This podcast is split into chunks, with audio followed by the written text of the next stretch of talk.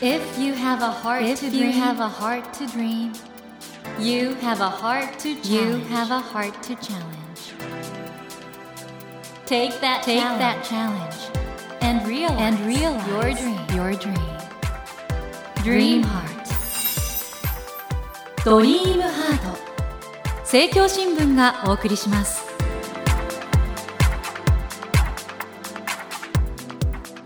皆さんこんばんは茂木健一郎です。東京 FM のスタジオから全国38局ネットでお送りしていますドリームハート。この番組は日本そして世界で活躍されている方々をゲストにお迎えして挑戦や夢に迫っていきます。さあ今夜はですねおそらく日本の小中学生の中で最も知名度の高いこの方です。インターネットの匿名掲示板旧2チャンネルの解説者で実業家のひろゆきさんこと西村ひろゆきさんをお迎えしました。こんばんは。あ、よろしくお願いします。えーありがとうございます。あのいえいえ。ひろゆきさんこれ本当なんですけど小学生に会うとそれはあなたの感想ですよねとかひろゆきさんの口調が本当に小学生が言ってるんですけどどうですかそのあたり？あれ言ったのも多分14、5年前に一回たまたま言っただけなんですよ、ね。えそうなんですか、なんか、えっ、と、テレビタックルっていう番組に、昔一回出て、うんで、その時に、その僕ニコニコ動画の管理人やってた頃なんですよ。はいはいそのニコニコ動画のこういうサービスがなんか明らかにこうであるみたいな嘘をついた人がいたんですよ。うんうんでそれでその明らかっていうのじゃなくてあなたの感想ですよねっていう否定をしたんですよ事実を。はいはいはいはいっていうのが要はそのテレビでデマを流されるとニコ動管理人の僕としては困るのでなんでそれは事実じゃなくて思い込みですよねっていうのを確定させる必要があったっていうので一回言っただけなんですよ。それがどうですか？今日に至るまで流行語になってるってことについては。いやだからなんかその十何年前の話なのになんで今更それが取り上げられてるのっていうのがすごく不思議なんですよ。そんなひろゆきさんですが今実はあのパリからリモートでお話しいただいてるんですがはい。パリどうですか？なんかデモとかいろいろ大変だというお話もありますがいやなんかその外から見てると多分大変だと言われるんですけど暮らしてると別に何も変わらないんですよね。あそうですか。全盛期の時になんかそこら辺の道路でなんかゴミ箱が燃やされてるとか、ええ。あとゴミの収集がないとかが1週間ぐらいあったんですけど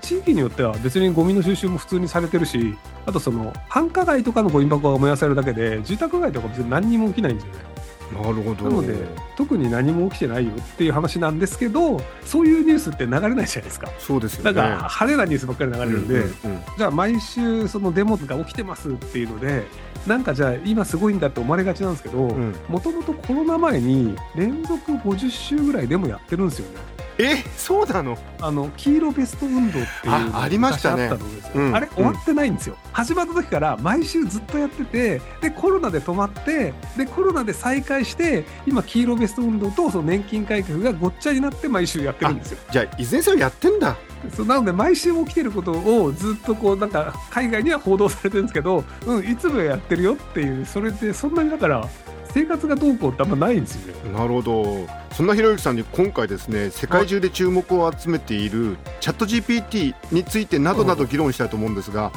先日ねあの某カリスマ教育ママと我々なんかやってましたけど、はい。い、かがですか、はいはい。振り返って教育とチャット GPT いやーだからちょっとその僕のミッションと茂木さんのミッションと多分その教育マンも 佐藤さんの言いたいことというかずれてたっていうのが多分、うんうん。あのあるとは思うんですけどうん。茂木さんって優しいじゃないですか。まあなのそうでね。ですその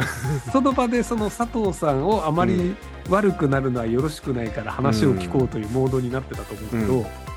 僕その子供がチャット GPT を学校で使わせるべきではないみたいなことを、うん。その正論であるという風な風潮が社会にできるのはすごいまずいと思ってたのでうん。なのでその佐藤さんが嫌な気持ちになるとか以前に要は間違った論だよねっていうのをちゃんと見てる側が分かるようにしないといけないというのが僕は重要だと思ってたんですよ。なるほどていうかもうすでになんか今日エキサイティングな状況になってますが それでああいう感じになったってこと？ですなのでそのチャット GPT 使うの良くないよねっていうような人が現れた時に、ういやいやこうだよって僕と同じような論理で多分反論できると思うんですよ他の人も。はいはいはいはいなのでそういうのもあるしあとその調べもしないでその禁止すべきだっていう人が血祭りに会うっていうのを作っておくと言いたがらないじゃないですか他の人も。なるほど言う人がいたらじゃあひろゆき連れてくるぞみたいになるんでなのであの必要かなと思って。いざとなったらひろゆき連れてくるぞと。ってなると言いづらいじゃないですか他の人。なるほど、ということでもう大変なことになりそうですが、えー今夜はアントニオ猪木対大河実都心あって古かったですね。すみませんね、えーインターネットの匿名掲示板旧2チャンネルの解説者で実業家のひろゆきさんをお迎えしてチャット GPT をはじめ新しいテクノロジーそして世の中のこと日本のこと世界のことお話を伺っていきます。ひろゆきさんこの後どうぞよろしくお願いします。はいよろしくお願いします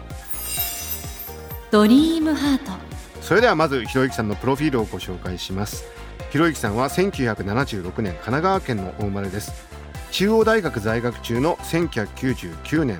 インターネットの匿名掲示板2チャンネルを開設。管理人となりかつては日本最大級の匿名掲示板として話題を集めました。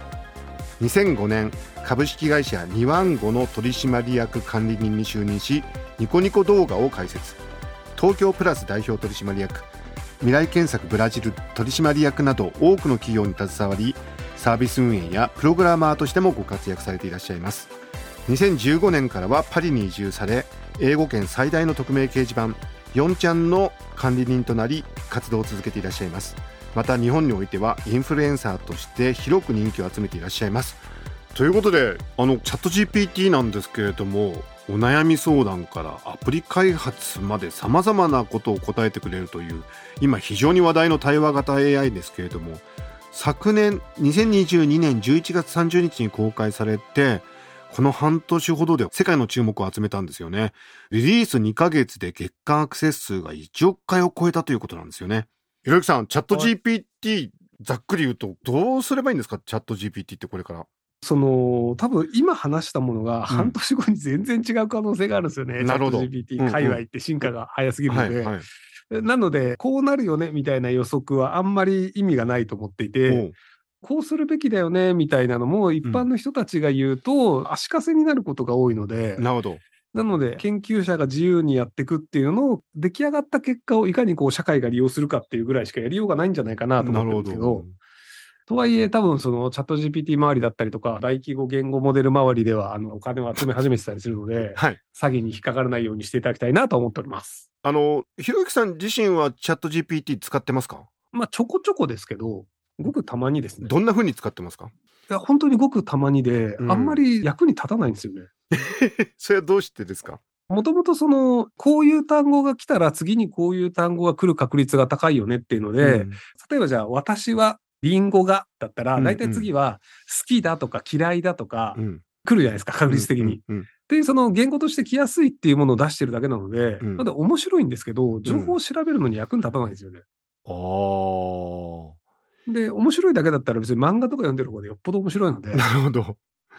日本ではあのある出版社が AI で作られたグラビアアイドルの本出したりしてますけど、ああいう動きはどうでしょそれは全然ありだと思いますよ。そのまあ昔もその CG でできた人がなんかタレントとして活動するみたいなので大失敗したとかありますけど、う、うん、あ大失敗した。はい。なので話題性にのっとってビジネスやるっていうのは全然あるとは思うんですけど。あってことはひろゆきさん的にはじゃあ生成 AI みんな騒いでるけどそこまでまだ面白くなってないんじゃないかってことですか？まあその AI とかその PC でここまでできるのはすごいよねっていうのになるんですけど、うんあくまでそのここまでできるのはすごいよねっていうハンデ戦みたいな話で、実態としてじゃあそれで本当にお金稼いでるのっていうレベルまではもうちょっとかかるんじゃないかなと思うんですよね。可能性はある。可能性は全然あると思います。なのでその、じゃあ CG が作ったグラビアの写真集だから面白いでしょ買ってくださいっていううん下駄履いてる状態で、単純にそのめちゃくちゃ可愛い CG 作りました。これ買ってくださいって言って、超儲けてるっていう人はまだそんなにいないんですよ。あそうかだからこれ AI が作ったっていうので付加価値という下駄を履いてるからまだフェアな競争じゃないってことか。うんなるほど。なので、そんなもん誰でも作れるんで、うんなので、それがボロ儲けすることもないんですよね。あ、こうやって作る人いるんだで、ちょっと儲けたら、じゃあ俺も真似しようってすぐできちゃうんで。うんコストダウンっていうか企業からすると例えば絵とかやデザインとかイラストの発注人間より安くするってことで人が余るんじゃないかとか失業するんじゃないかっていう予測についてはどう考えますか？うーんと、人が余るかどうかは多分そのチャット GPT とか関係なくて、もともとそのデスクワークがいろいろ機械化していって、どんどん必要なくなってるよねっていうので、うん。チャット GPT より前に生命保険の会社とかがそこら辺の計算をするアクチュアリーでしたっけ、うんうん。あそこら辺の人たちを解雇するみたいなのがすでにあったので、なるほど。その流れは止まらんだろうなっていう、ただそれが加速するだろうなっていう部分で、多分その実質的に影響が出てくるのが、年の夏ぐらいに、マイクロソフトが、プログラムの開発環境の中に、コパイロットっていうのを入れて、ある程度その自然言語で入れると、それっぽいコードを書いてくれるっていうのを、マイクロソフトだったり GitHub だったりっていうのが始めてるので、うん。それでプログラマーの生産性がやたらに上がるっていうのが、多分今年の夏ぐらいからどんどん出始めるっていうのになるんじゃないかなと思ってるんですけど。なるほど。あの、著作権問題はどうですか？あの、チャット GPT が作った学習セットとか、それが作った作品とかの著作権問題は？あれも、それによって権利が脅かされるという人たちが文句を言っているだけで、うん。実質それによって制限をすることで得をするのは、あの、よくわからないちっちゃな企業なんですよね。なるほど。要はその、大きな企業はこのデータセットで取りましたよっていうのをちゃんと言わないと怒られるんですけど、うんうん。他の国はわかんねえとか、知ったこっちゃねえとかってできちゃうじゃないですかう。んうん。で、出来上がったものから、じゃあ本当にどのデータセットを使ってこれが出来上がったのかっていうのを証明すること不可能なんですよね。なるほど。なので、なんか適当にやっちゃいましたとか、担当者いなくなったので分かりませんって言ったら、もう逃げ切れちゃうんですよ。ただ大企業だと多分それでバッシング受けちゃうんですけど、ちっちゃい別の国のちっちゃい会社なんで分かんないっすって言ったらもうそれまでっていう。なので、逆にその大企業の足引っ張るだけなんじゃないかなと思ってますけど。いやもう今お話伺ってて、ひろゆきさん、そのインターネットのそのダークサイトも含めたリアリティを分かってらっしゃるから、やっぱり説得力あると思うんですが、逆に言うとね、オープン AI のサルム・アルトマンとかが、規制した方がいいよみたいなこと言ってることについては、どれぐらい実効性あると思いますか？うん、その、アルトマンも規制した方がいいって言ってて、うんイーロン・マスクも規制した方がいいって言ってるんですけど、うんでもそのイーロン・マスクがめちゃめちゃ AI に投資してるんですよね。結局、その、みんな止めた方がいいよって言いながら、俺は出し抜くけどなっていうのをやってらっしゃると。ほんで、その、真に受けてる日本人の人たちとかが、これはやめた方がいいよって言って、日本の方でもなんか開発を止めようみたいなわけのわかんないことやってる。うん。あれ？ひろゆきさんなんかデジタル庁のデジタル官になるとかいう話ってなかったっけ？なかったです、なかったです。伊藤浄一さんはありましたけど。やったらよよくないですか？ね。いや、でも伊藤浄一さんすらなれないので無理ですよ。でも、なんか判断を誤っちゃうかもしれないですよね、日本はね。まあ、すでにもうデジタル庁が判断誤ってるので、予想通り。え、そうなの？その、インフラとかサーバー周りを外国の会社しかできないようにしちゃったんですよね。え？そうなんだ。まあ、その、クラウドで、その、ガバメントクラウドっていうのを設計しますっていう使っていいのが Google と Amazon なんですよね。あとマイクロソフあト。あ、ああ。なので、あの、日本の GMO だったり、桜インターネットだったりとか、まあ、NTT だったりっていうのサーバーは使えないっていう仕様にしちゃったんですよね。うん。で、一回それやっちゃうと、もうその上で動かすシステムばっかり作るようになるので、うんもう日本の会社が追いつけなくなるんですよね。ああ、ねえちょっと大変なお話を伺っておりますが、森健一郎が東京 FM のスタジオから全国放送でお送りしていますドリームハート。今夜はひろゆきさんをお迎えしてお話を伺っています。ドリームハートえー今回ですね、チャット GPT についていろいろお話を伺ってたんですけども、あの、日本は、なかなかプラットフォーマー的にもダメだったし、この AI のビジネスはどういうことをしたら日本はこれから世界の中でやっていけるんでしょうか？でもその Google が出しているプラットフォームの上で、その Android のアプリを売ったりとか、うん。その Apple が出している iOS のプラットフォームで、その携帯の iPhone 用のアプリ売ったりっていう形で儲けてる会社も日本にいっぱいあるじゃないですか。うんうんなので、そのプラットフォームとして売上の30%アメリカの会社に行くけど、それ以上の売上は日本側で取るよっていう形のビジネスが今後もずっと続くんじゃないかなと思うんですよね。あ、そこは変わんないと。うんなので、チャット GPT を、じゃあ、そのマイクロソフトの、まあ、子会社的なところがやってますと。なので、チャット GPT を使ったものっていうのをやってる会社が日本の中にちょこちょこ出てって、で、アメリカにずっとお金を払い続けて、まあ、一応売上のちょっとは日本にも落ちるよ、みたい そういう商売やっていくしかないってことですか？にならざるを得ないんじゃないですかね。今の日本の人たちの考え方だと。なるほど。今回ですね、チャット GPT にひろゆきさんについて聞いてみたらね、こんな答えが返ってきたんでご紹介してますねはい。ひろゆきさんは、インターネット上での活動だけでなく、書籍やメディアへの出演、講演なども行っています。彼の考え方や意見は、時には物議を醸すこともありますが、その独自の視点や斬新な発想から、一部の人々には影響を与えています。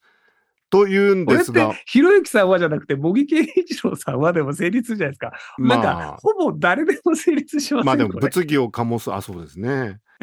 茂木さんもちょこちょこ物議かもしてるじゃないですか。お笑い問題とかで。そうですね。これどうなんですか？ひろゆきさんは、インフルエンサーになった自分についてはどういう気持ちで今いるっていうか。別に僕自身がやってることはそんなに変わらないので、世間の受け止め方が変わってるだけだよねっていう話と。なんで変わったんですかね逆に。日本はなんでひろゆきを必要とするようになったんでしょ別にひろゆきを必要としてるわけではなくて、うん。多分その、若い人たちで本当にテレビとの接点がない人の割合が増えて、うん。で、ネット側の接点の人が増えたっていう、その比率の問題だと思うんですよね。うん、で、世論とは何かっていう話で、うん、昔は多分世論というものを、うんその新橋の居酒屋とかでチェックしてたんだと思うんですよ。うんうんうんでも今、そのメディアがお金がないので、世論をチェックしようとなると、インターネットをチェックしちゃうんですよね。はいはい。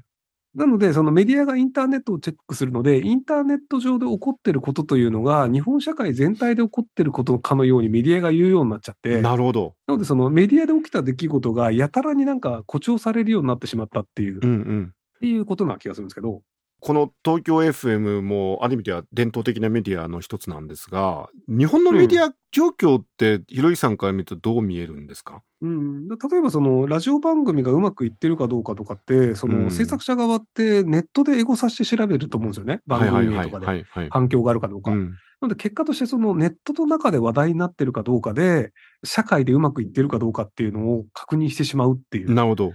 ていうので、なんか余計にそのなんかみんなでネットがすごいものというふうにしまくってるのはちょっと間違ってんじゃないかなって僕は思ってるんですけど。これどうなんですか？今回チャット GPT を子供たちがどう使うかってことが話題になってたんですけど、これ子供とんインターネットとの関係についてはひろゆきさんどう考えてますか？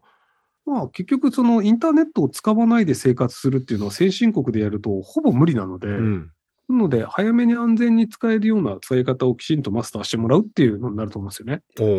それはじゃあやっぱり使わないとダメだってことですか？子供の頃から使った方がいいっていうことですかね？うんとそのある程度のラインでちゃんと制限はする必要あるんですけど、ん。グロいものを見ないようにするとか、うん。うんでもそれ以外のところはある程度自由に使わせて、その危険がないような使い方っていうのをちゃんと教えたりとか、ある程度そのダメージを受けてこれやっちゃいけないんだっていうのを学ぶっていうのは必要なんじゃないかなと思うんですけど、まあ皆さん、今実はこのフランスにいるひろゆきさんとリモートで繋いでるんですけど、音声も本当に綺麗で、で、やっぱり僕、ひろゆきさんってあの、日本のメディアを革命したというのは、リモート出演っていうのがもう当たり前になって、まあコロナもあったんですけど、場所に関係のない働き方っていう意味においては、ひろゆきさんかなり先端的ですよね。そのあたりどうです？まあでも僕がそのなんかリモート MC とかをやり始めた半年から1年後ぐらいにコロナになったので、結果としてコロナのおかげで世界中でこういう形が普及したコロナより先だったんですね、リモート MC は。実は先だったんですよ。はい。おー時代より先行ってたって感じですかね。まあ僕はその、そこら辺慣れてるので、まあもともとそのニコニコ動画とかでネット系の配信とかやってたので、確かに。なので、多少やっぱりリアルよりは0.5秒ぐらい遅れるんですけど、うん。そこら辺のなんか遅れに関してあんまり気にしないでやれるというのが昔からやっていたので、うん。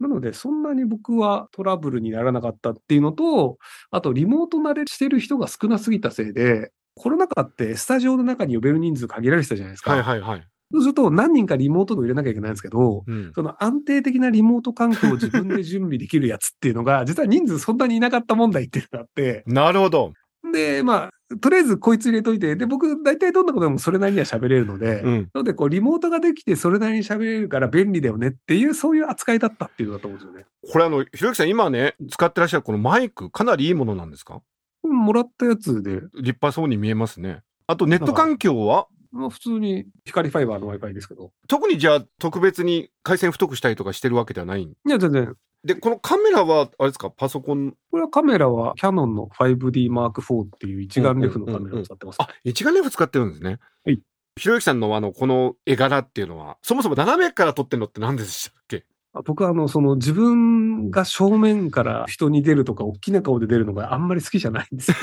ね。あでも僕はもともとあの裏方志望なんですよ。森さんと違って。うんなので、なるべく小さく、なるべく後ろの方で、でもすっかりなんか YouTube とかで斜めからっていうのはトレードマークになっちゃいましたね。正面向きたくないっていう、そういう理由です。はい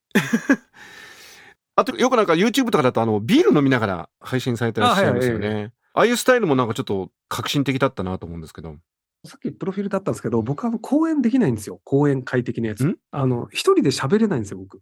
え、のそうなんですか？はい。ビールとか飲んで頭がおかしくなってる状態じゃないと、あの、喋り続けることができない。で、講演会とか一人だから全部断ってるんですよ。なので、その、こういうのはどうですかみたいな、茂木さんみたいに聞かれると答えられるんですけど、うんなので、誰かがいると喋れるんですけど、誰もいないで僕、喋ることなくなって終わっちゃうんですよね。ええいろんな人になんか人生相談とかされるでしょ？だからそういう意味においては、ひろゆきか、いつきひろゆきかっていうぐらい、はなんか、すいません、うまく、うまいこと言ってるような気がするんですけど。うん、全然うまくなかった。どうですか？いろんな人から人生の相談持ちかけられるっていうのは。おそらく日本で一う番ん人生相談を受けてる人になってますよね。いやー、まあでも結局そんなに変わったことを言ってるわけではないので、多うん分その何聞いていいかわからないからとりあえず自分のことでも聞くかみたいな、そんな感じだと思うんですよね。僕もあの、ひろゆきさんとはニコニコの頃からだから付き合い長いんですけど、僕なんでこんなにうん。ひろゆきさんが大人気になったのかって、前からね、僕はすごい方だってのは知ってるんですけど、その秘密をぜひお。次週、引き続きちょっと解き明かしていきたいなと思うんですよね。ひろゆきさんにはまた来週もお越しいただきというか、リモートで、はい。えーパリから続きを伺っていきたいと思います。特にあの、ひろゆきさんの人気の秘密ってこれみんな逆にひろゆきになりたい人もたくさんいると思うんですよね。だからちょっと参考になることが伺えたらなと思います。はい。えーひろゆきさん来週もどうぞよろしくお願いいたします。はい。よろしくお願いします。森健一郎が東京 FM のスタジオから全国放送でお送りしていますドリームハート。今夜はひろゆきさんをお迎えしました。Never let go of that dream. Never forget Never that forget heart to challenge. That heart to challenge. Dream Heart. 茂木健一郎が東京 FM のスタジオから全国38局ネットでお送りしてきましたドリームハート今夜はインターネットの匿名掲示板旧2チャンネルの解説者で実業家のひろゆきさんこと西村博之さんをお迎えしましたがいかがでしたでしょうか？いやあの僕ひろゆきさんとは実はニコニコ生放送の番組をよくご一緒してたりとか本当に付き合い長いんですけどこんなにね一般の方々の間で人気が出るとは正直思ってなかったんですよね。だからびっくりしちゃって。だけどそんなね大人気のひろゆきさんに改めてこうやってお話伺うとその人気の秘密がね分かる気がするんですよね。自分と他人と世界とそういうものを冷静に見る。そういう視線が今の時代にはマッチしてるんでしょうけどそんなひろゆきさんにね今話題のチャット GPT 生成 AI がどう使えるのか使えないのかそのあたりの話をね聞くって面白かったですね。やっぱりねひろゆきさんに話を聞くとなるほどなと思いますし僕もねとても参考になるとこありましたしそういうなんか冷静な視点から分析されるひろゆきさんなりの見解というのが今の時代参考になるんだなと改めてねひろゆき人気の秘密が分かったような気がします。さて番組では毎週3名の方に1000円分の図書カードと番組特製のエコバッグをセットにしてプレゼントしています。私茂木に聞きたいことや相談したいこと番組の感想などお書き添えの上ドリームハートのホームページよりご応募ください。お待ちしております。そしてスマホアプリオーディではドリームハートの番外編番組茂木健一郎のポジティブ脳教室を配信中です。ぜひこちらも聞いてみてくださいね。来週もひろゆきさんをお迎えします。どうぞお楽しみに。それではまた土曜の夜10時にお会いしましょう。ドリームハートお相手は森健一郎でした。ドリームハート。政教新聞がお送りしました